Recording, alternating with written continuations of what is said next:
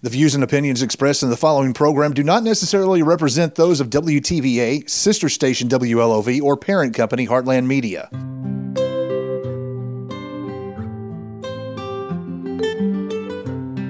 Thanks for tuning in to WTVA's Let's Do It Again, a podcast looking to give a deserving couple one more chance at their wedding day and honeymoon. I'm Josh Ward.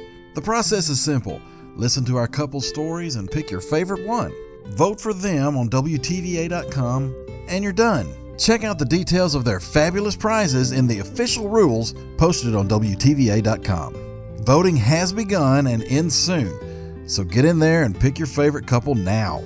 Our winning couple will be contacted and announced at the end of this contest. Our final couple is Gary and Shirley. My husband and I met on the swing set of Mantachie Attendance Center in Mantachie, Mississippi when we were 12. He had moved to Mantachie the year before. He went to Fulton before that. I always went to Mantachie. I went to Fulton Elementary School for about up until about fourth grade. Uh, after I left there, I went with my my father. I decided to move back in with my dad. I went to Mantachie Elementary School, and the first year that I was in Mantachie Elementary School, I met Shirley Jean Sheffield. After we met the first time, for the rest of the sixth grade year, every single day, we would be both at that swing set together. He started going to my church to spend more time with me.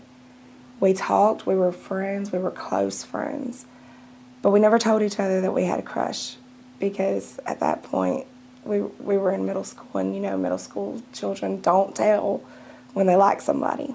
We met on the playground, playing on the swing set, and eventually, as time passed, I would find myself running out to the swing set, you know, at break, trying to get there first to make sure that I could save me and her a swing next to each other. So, you know, we actually before we started dating, we just, you know, played on the playground together. And I was extremely shy. And it took me probably a year or better before I even asked to uh, ask her out on a date.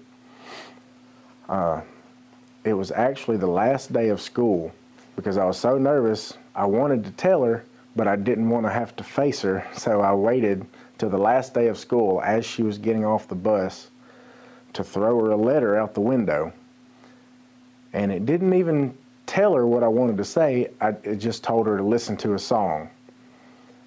And that song in my mind was supposed to let her know that I liked her. And so we, you know, the last day of school, I threw the note out as she got off the bus, and I didn't talk to her the rest of the summer. And then the following year, whenever we got back to school, we kind of discussed it and what I was trying to accomplish, and she agreed, and we started dating. I remember that my husband and I started dating when he officially asked me to be his girlfriend at the main event at First Baptist Church in Mantachie. And we dated for a year. He was my first date, he was my first kiss. Unfortunately, I had difficulty at home and I didn't I thought he was too good because my husband is the nicest guy on the planet. Everyone remembers him in school as being the nice kid. And I thought he deserved so much better than me. And out of nowhere, she, she broke up with me. And at the time, I mean, I, growing up, I, I kind of realized that life wasn't always going to be great. There were things, you know, and I was upset, but I was still young enough that I hadn't gone into the relationship phase where if something goes wrong, it's the end of the world. And we both dated other people throughout the rest of high school, and I ended up getting married right out right out of high school to somebody else because I was pregnant. That marriage lasted a total of three months, although it took me a year to pay for the divorce. And I started at ICC a semester late because I was pregnant and I had a baby. And then when I was at ICC, I got in a car wreck and I didn't have insurance, so I lost my driver's license. And my sister had seen my husband Gary somewhere. I'm not even sure where she saw him, but she asked him if he would give me a ride to ICC because he went there too. And we lived pretty close together. So we started riding together and talking. She needed a ride to school, and I ended up, I had a vehicle at the time, so I just let her ride with me.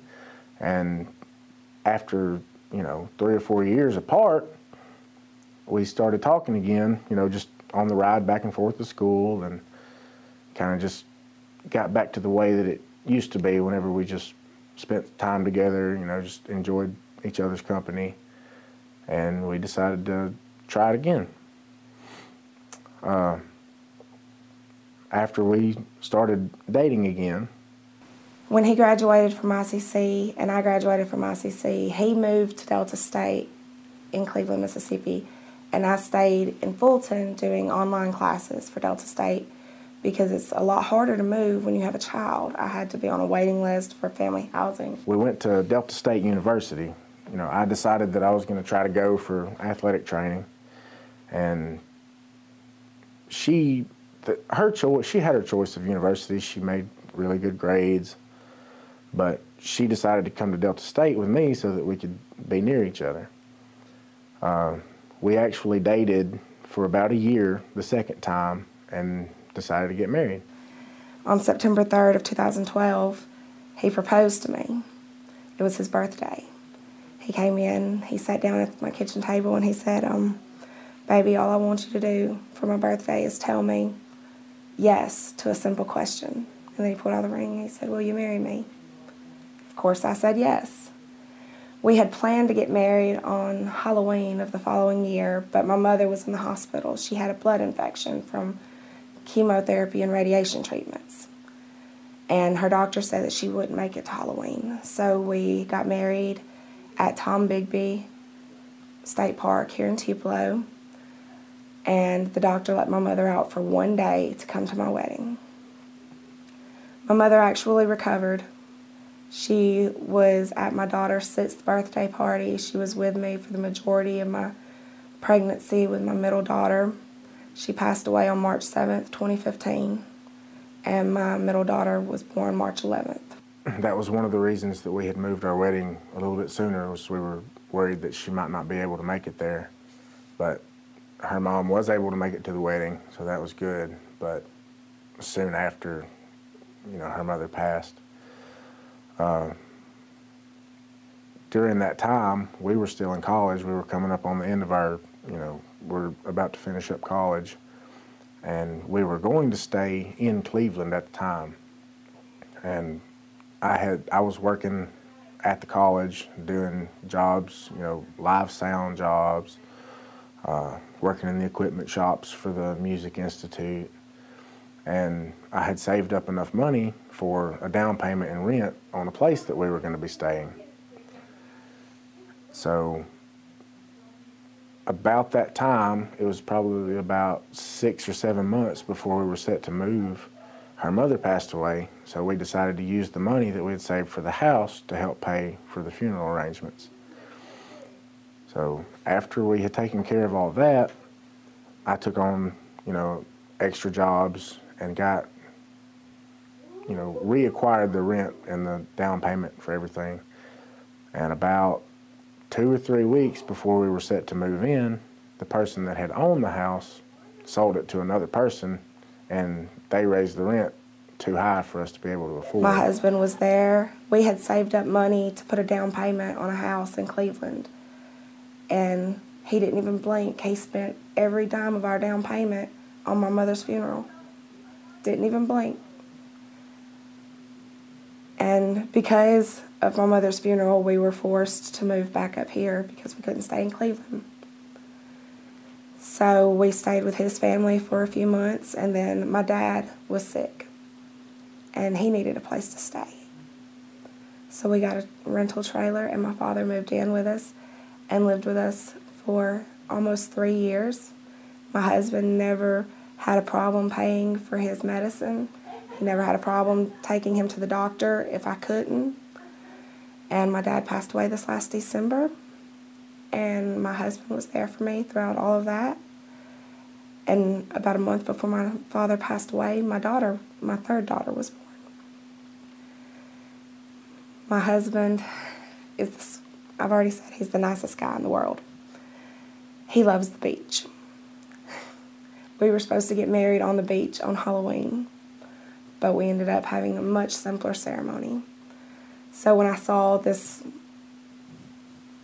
contest on Facebook, it it wasn't a thought in my head that I couldn't enter because in my husband and my story, to me, tells me that second chances are just God's way of saying, Yeah, I know you made a mistake, but I still love you and I want you to be happy. And I really think that the, that's why me and my husband are together today, is because God knew we were supposed to be together, but it just wasn't the right time to begin with. Even when, you know, she's asked, like, you know, what do we need to do about this? Do you think we need to, you know, take some time? And the whole time I'm like, no, this is not a question for me. Like I, I don't want to be apart from you. I love you. I'm going to do everything that I can to make sure that, you know, we have what we need. And uh, I, I really don't have a question about it. I think that, I think we're pretty much going to be married until we both die. and that's the way I like it. He is He's one of those men that are too good to let go. My advice for a couple that's going to get married is the big things you have to agree on, but the little things, pick and choose. Because it really doesn't matter what side of the bed you sleep on, but I've known couples that broke up over something as trivial as that. But never settle for less than what you're worth because this is my second marriage. And my first marriage taught me that I'm worth so much more than I ever dreamed possible. And I really believe that a lot of divorce rates would go, uh, the divorce rate would go down dramatically if more people realize that they don't have to settle for being treated okay when they can be treated like a queen or a king. Because there are people that want to love you the way that you deserve to be loved. Yeah, so, you know, they have these grand ideas, and I've never been able to provide that for her. And it's, it's something that I really wish that I've been able to do, and I just I haven't been able to. And I think that she really deserves it. Uh, she's great with the kids. You know, she's I couldn't ask for a better wife, and I would not trade her for anything in the world. So, I guess the main the main reason I think that you guys should pick us would be because she really really deserves it, and I just hope that someday I'll be able to give it to her. To go on a second honeymoon that would really be our first honeymoon would be a dream come true for me and my husband because we don't get vacations very often we don't have time to just connect. He works so much. Just last week, he worked 85 hours. And we have three children at home three small, beautiful girls. But we haven't slept in nine months since the last one was born. so, a honeymoon to a place where it's just me and my husband would be a chance to reconnect and be a chance to show him that I do appreciate everything he does for us. That's it. That's the last of our couples being featured. Think they have what it takes to do it again? Make your vote count. Go to WTVA.com right now and vote for your favorite couple. Again, check out all the details of what they will win on our official rules posted on WTVA.com. Go ahead, vote now. On behalf of all of our couples, thanks for listening. I'm Josh Ward for WTVA's Let's Do It Again.